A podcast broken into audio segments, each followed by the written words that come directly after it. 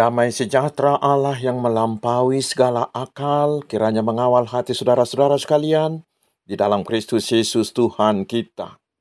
Amin. Selamat hari Minggu, saudaraku. Saya berharap semuanya kita dalam keadaan sehat dan dalam hati yang bersuka cita. Mari kita menerima firman Tuhan yang ditetapkan untuk minggu keempat sesudah Trinitatis hari ini, yaitu dari kitab Mazmur pasal 89 ayat 15 hingga ayat 18 saya bacakan untuk kita. Keadilan dan hukum adalah tumpuan tahta, tahtamu. Kasih dan kesetiaan berjalan di depanmu. Berbahagialah bangsa yang tahu bersorak-sorai, ya Tuhan. Mereka hidup dalam cahaya wajahmu. Karena namamu mereka bersorak-sorak sepanjang hari. Dan karena keadilanmu mereka bermegah. Sebab engkaulah kemuliaan kekuatan mereka. Dan karena engkau berkenan tanduk kami meninggi. Demikian firman Tuhan. Saudara-saudaraku yang dikasihi Tuhan Yesus Kristus, mungkin kita sudah kita semua sering mengadakan perjanjian, sedikitnya melihat perjanjian orang lain. Ketika pasangan akan menikah di HKBP, mereka harus membuat perjanjian nikah, bukan? Dan kita tahu, bila dua pihak sudah berjanji, maka kedua belah pihak itu sudah terikat satu sama lain. Dan yang paling diperlukan dalam sebuah perjanjian adalah kesetiaan. Kesetiaan semua pihak menjalankan isi perjanjian itu. Bila ada pihak yang tidak setia atau yang ingkar janji, itu akan menimbulkan masalah dan tidak jarang berakhir di pengadilan, bukan? Itulah pengajaran yang dinyanyikan oleh Etan di Mazmur 89 ini. Para ahli mengatakan Mazmur ini merupakan mazmur seseorang yang mewakili semua umat Israel yang sedang berada di pembuangan. Di pasal 89, 89 ini, di ayat 20 hingga ayat 38, kepada kita diperlihatkan perjanjian yang diikat oleh Allah dengan Daud, Raja Israel. Di ayat 4 sampai 5 Allah berjanji kepada Daud, telah kuikat perjanjian dengan orang pilihanku. Aku telah bersumpah kepada Daud hambaku. Untuk selama-lamanya aku hendak menegakkan anak cucumu dan membangun tahtamu turun-temurun. Dan di ayat 37 Tuhan berjanji, anak cucunya akan ada untuk selama-lamanya dan tahtanya seperti matahari di depan mataku. Di dalam perjalanan waktu, Tuhan sangat setia pada perjanjiannya itu. Semua janji itu dipenuhi Allah. Daud dijadikannya menjadi raja paling agung di dunia ketika itu. Kesetiaan Allah akan janjinya itu membuat semua bangsa di dunia menjadi terkagum. Ayat 6 sampai 14. Karena memang itulah sifat Allah kita, yaitu tetap setia pada perjanjiannya. Dan kesetiaannya adalah kasih setianya yang tak berkesudahan. Ayat 1 hingga ayat 3. Sehingga walaupun Daud pernah jatuh ke dalam dosa berat, Allah tetap setia pada janjinya itu, yaitu ketika Daud mau merendahkan dirinya, menyesali dosanya, dan bertobat. Itulah hebatnya kesetiaan Allah akan janjinya. Tetapi sekarang, kata si pemazmur ini, semua janji Allah itu tidak terjadi lagi. Mengapa? Karena Israel sudah terbuang dan tidak ada lagi keturunan Daud yang menduduki tahta Israel. Di situlah muncul pertanyaan Israel melalui pemazmur ini. Di manakah kesetiaan Allah sekarang bagi mereka? Apakah Tuhan sudah lupa atau sudah berubah setia atau sudah ingkar janji? Lalu pemazmur ini menunjukkan fakta yang perlu kita renungkan yaitu mengapa Israel harus mengalami penderitaan itu? Yaitu karena mereka mengingkari perjanjian dengan Allah itu. Karena dalam perjanjian itu Tuhan mengatakan bahwa semua janji Allah itu akan terlaksana hanyalah bila Israel tetap setia menyembah dan menuruti perintah Tuhan. Itu kita baca di ayat 31 hingga 33. Tetapi kenyataannya setelah Daud meninggal sedikitnya di akhir pemerintahan Salomo, Israel sudah berubah setia. Mereka sudah berbalik dari Allah. Mereka berselingkuh dengan menyembah dewa-dewa lain.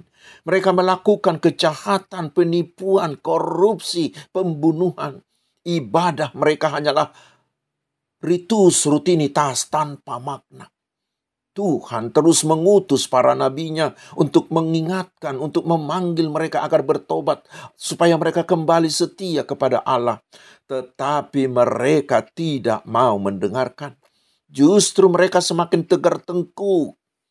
Itulah yang membuat murka Tuhan membara ayat 47. Dan Tuhan pun menjatuhkan hukuman yang sangat berat atas mereka seperti yang dikeluhkan pemazmur di ayat 39 hingga ayat 46 yaitu mereka dibuang, mereka dilecehkan bangsa lain. Jadi saudaraku, bukan Allah yang tidak setia, tetapi penderitaan yang mereka alami adalah konsekuensi dari perbuatan mereka yang berubah setia akan perjanjian itu, yang ingkar janji itu. Tetapi kalau Allah, Allah tetap setia pada janji itu. Karena di ayat 35 Tuhan berkata, Aku tidak akan melanggar perjanjianku, dan apa yang keluar dari bibirku tidak akan kuubah. Dan di ayat 36 hingga 37, Tuhan meyakinkan Israel bahwa Tuhan tidak akan pernah berbohong kepada Daud. Semua janjinya itu akan digenapinya. Saudaraku, itulah Allah kita. Allah yang tetap setia pada janjinya semua janjinya digenapinya. Namun, bukan lagi kerajaan dunia Israel, bukan lagi, tetapi kerajaan yang jauh lebih besar dan jauh lebih mulia, yaitu kerajaan Allah di dalam anaknya Tuhan Yesus Kristus. Dan kita orang-orang yang percaya kepada Tuhan Yesuslah menjadi Israel yang baru, menjadi warga kerajaan Allah itu. Karena itulah banyak penafsir mengatakan bahwa perikop ini mengarah kepada Tuhan Yesus, terutama pada kebangkitan Yesus. Karena di situlah semua janji itu digenapi dipenuhi. Seperti yang dikatakan Paulus di kisah Rasul 13 ayat 34 begini. Allah telah membangkitkan dia dari antara orang mati dan ia tidak akan diserahkan kembali kepada kebinasaan. Hal itu dinyatakan oleh Tuhan dalam firman ini aku akan menggenapi kepadamu janji-janji yang kudus yang dapat dipercayai yang telah kuberikan kepada Daud. Saudara-saudaraku, itulah yang memberi kita kepastian bahwa Allah kita adalah Allah yang setia pada janjinya.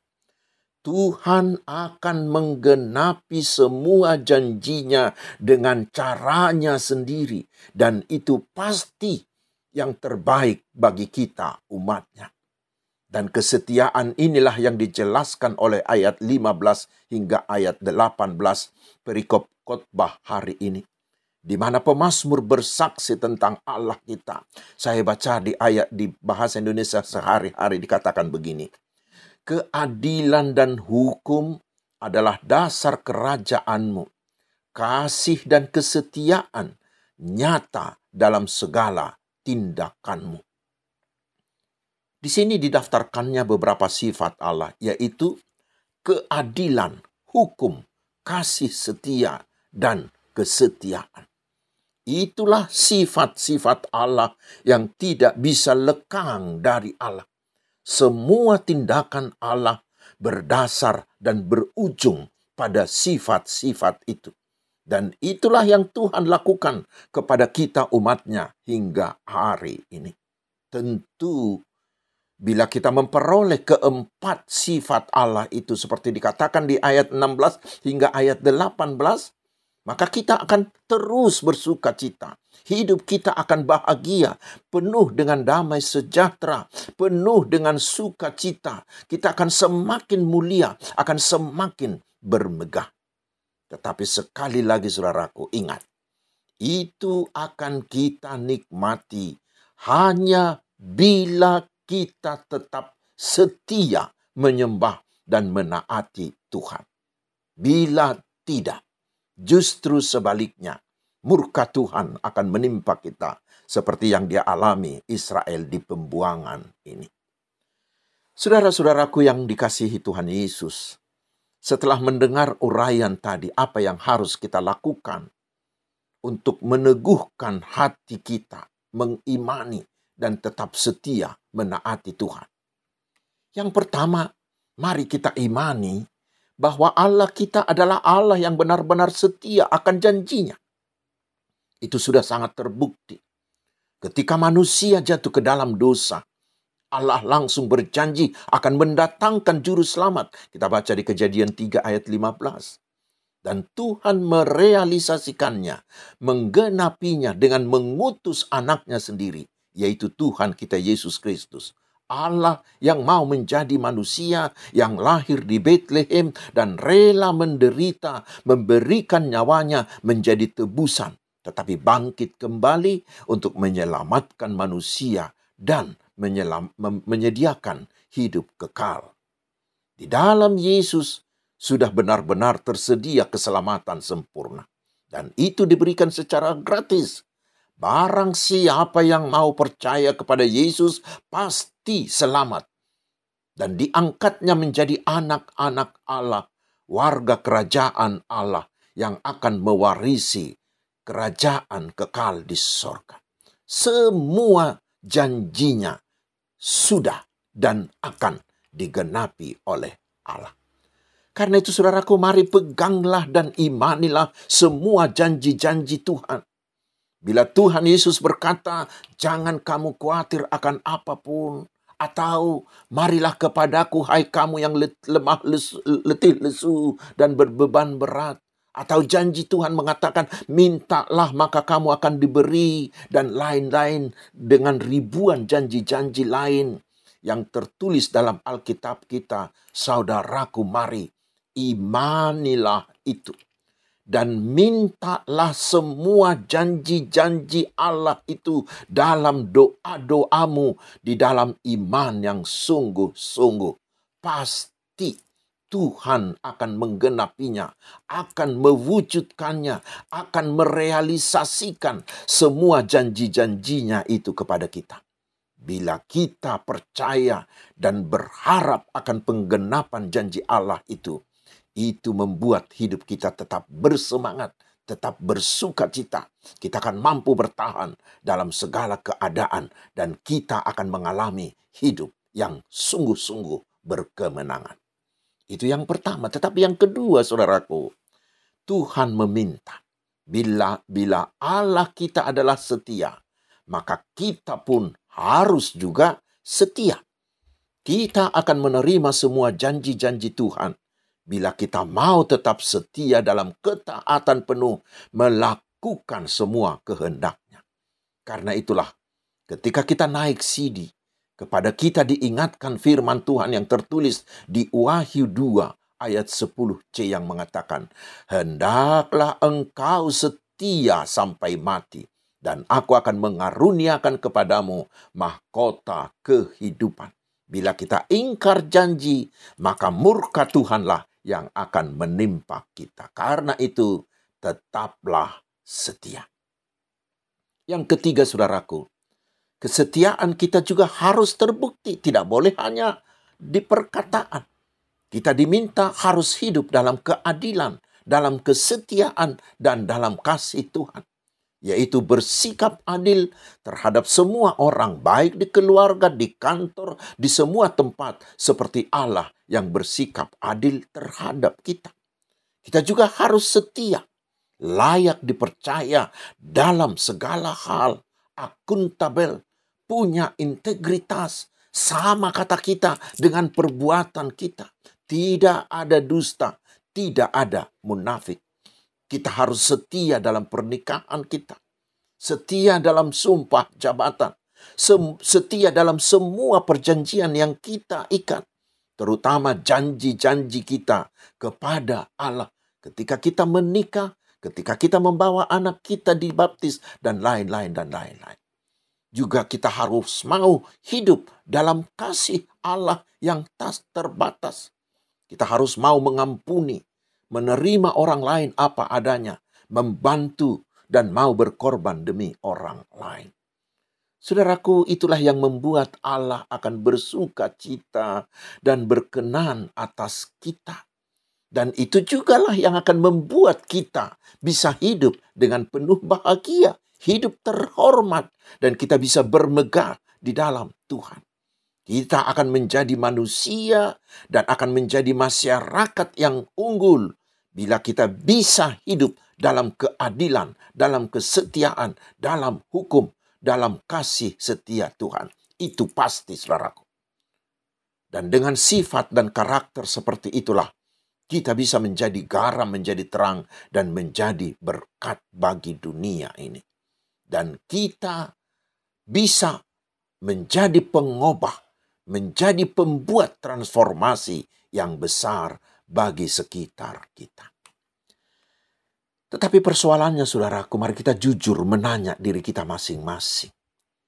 Apakah kita sudah menjadi orang yang berkeadilan? Apakah kita masih orang yang tetap setia? Apakah kita masih tetap sebagai orang yang penuh kasih setia? Apakah kita masih tetap setia dengan semua janji-janji yang sudah kita janjikan? Apakah kita masih setia pada janji naik sidi kita? akan janji pernikahan kita, akan janji pembaptisan anak kita, akan janji penahbiskan kita, penahbisan kita menjadi pertohonan, akan janji jabatan kita dan lain-lain dan lain-lain. Saudaraku yang menghancurkan diri, diri seseorang dan yang menghancurkan pernikahan, menghancurkan persahabatan, menghancurkan sebuah negara adalah bila ada orang-orang yang tidak setia, yang ingkar janji. Pemerintah yang ingkar janji akan sumpah jabatannya, membuat negara hancur. Akan terjadi korupsi, ketidakadilan, dan lain-lain. Karena itu, saudara-saudaraku, kepada semua ruas yang terpilih di pemilu tahun depan untuk memilih memimpin negara ini di masing-masing aras. Mari saudaraku, setialah akan janjimu seperti Tuhanmu yang setia pada janjinya. Maka engkau akan terus terberkati. Tetapi bila tidak, maka tuh murka Tuhan sudah menantimu. Dan kepada kita semua diingatkan agar dalam pemilu tahun depan ini Mari kita memilih pemimpin kita yang sudah teruji track recordnya sebagai orang yang setia terhadap janjinya. Yang bukan hanya berjanji muluk-muluk di kampanye, yang janji tinggal janji. Memilih pemimpin seperti itu sama dengan kita memberi negara ini dihancurkan. Karena itu saudara-saudaraku, dalam segala hal tetaplah setia, berlakulah dalam kasih, keadilan, dan hukum Tuhan, agar kita terberkati, agar kita hidup berbahagia, agar kita penuh hidup berkemenangan. Amin, mari kita berdoa. Terima kasih Allah Bapa kami, Allah yang tetap setia akan janjimu terutama janjimu akan jurus akan juru selamat kami sehingga kami sudah memperoleh keselamatan di dalam Tuhan Yesus Kristus dan sudah menjadi warga kerajaan. Kuatkanlah kami agar kami juga mau tetap setia mengikuti Tuhan Yesus, setia melakukan perintahmu, setia akan semua yang kami janjikan, janji pernikahan, janji jabatan, dan janji yang lain. Juga Kuatkan kami agar selalu berlaku adil terhadap semua orang, juga agar kami mau mengasihi semua orang, sehingga kami selalu terberkati oleh Tuhan, dan kami bisa membawa perubahan di masyarakat kami. Ya Tuhan yang Maha Kasih, Berkatilah kami umatmu ini dalam keluarga kami, dalam pekerjaan kami, dalam usaha, dalam studi, dalam pelayanan kami. Juga berkatilah kesehatan kami. Berkatilah semua hamba-hambamu yang rela mengorbankan hidupnya untuk melayani gerejamu umatmu. Berilah keberhasilan atas semua pelayanan mereka. Terima kasih Tuhan yang Maha Agung dan Mulia. Di dalam nama Tuhan Yesus kami berdoa. Kehendakmu lah yang jadi atas kami. Amin Tuhan memberkati engkau dan melindungi engkau. Tuhan menyinari engkau dengan wajahnya dan memberi engkau kasih karunia. Tuhan menghadapkan wajahnya kepadamu dan memberi engkau damai sejahtera. Amin. Selamat hari Minggu, saudaraku. Tuhan Yesus memberkati kita.